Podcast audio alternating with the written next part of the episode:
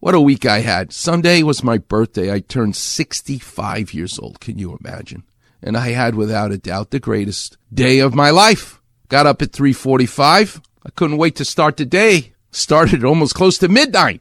Wanted to have the whole day and I went surfing. But the ultimate, I spent a lot of great time after surfing with my family.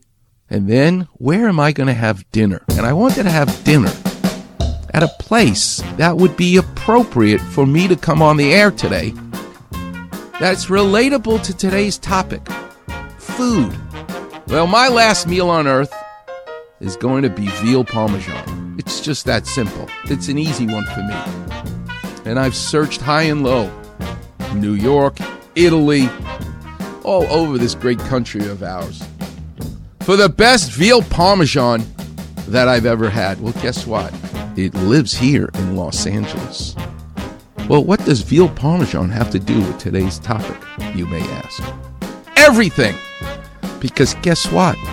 The greatest place. And it ain't cheap, it's very expensive, but worth it because it's my birthday. The best veal parmesan I have ever had, and there's a picture of it on Twitter. Oh my God. Is actually not made by Italians. That's right. It's made by a man from Croatia. He's not even Italian. But his veal parmesan, I don't know how they make that red sauce. I don't know where the meat comes from. But it's from a restaurant that's been in LA for decades. And I mean decades. The best veal parmesan in Los Angeles? Dan Tana's. That's where you're going to go.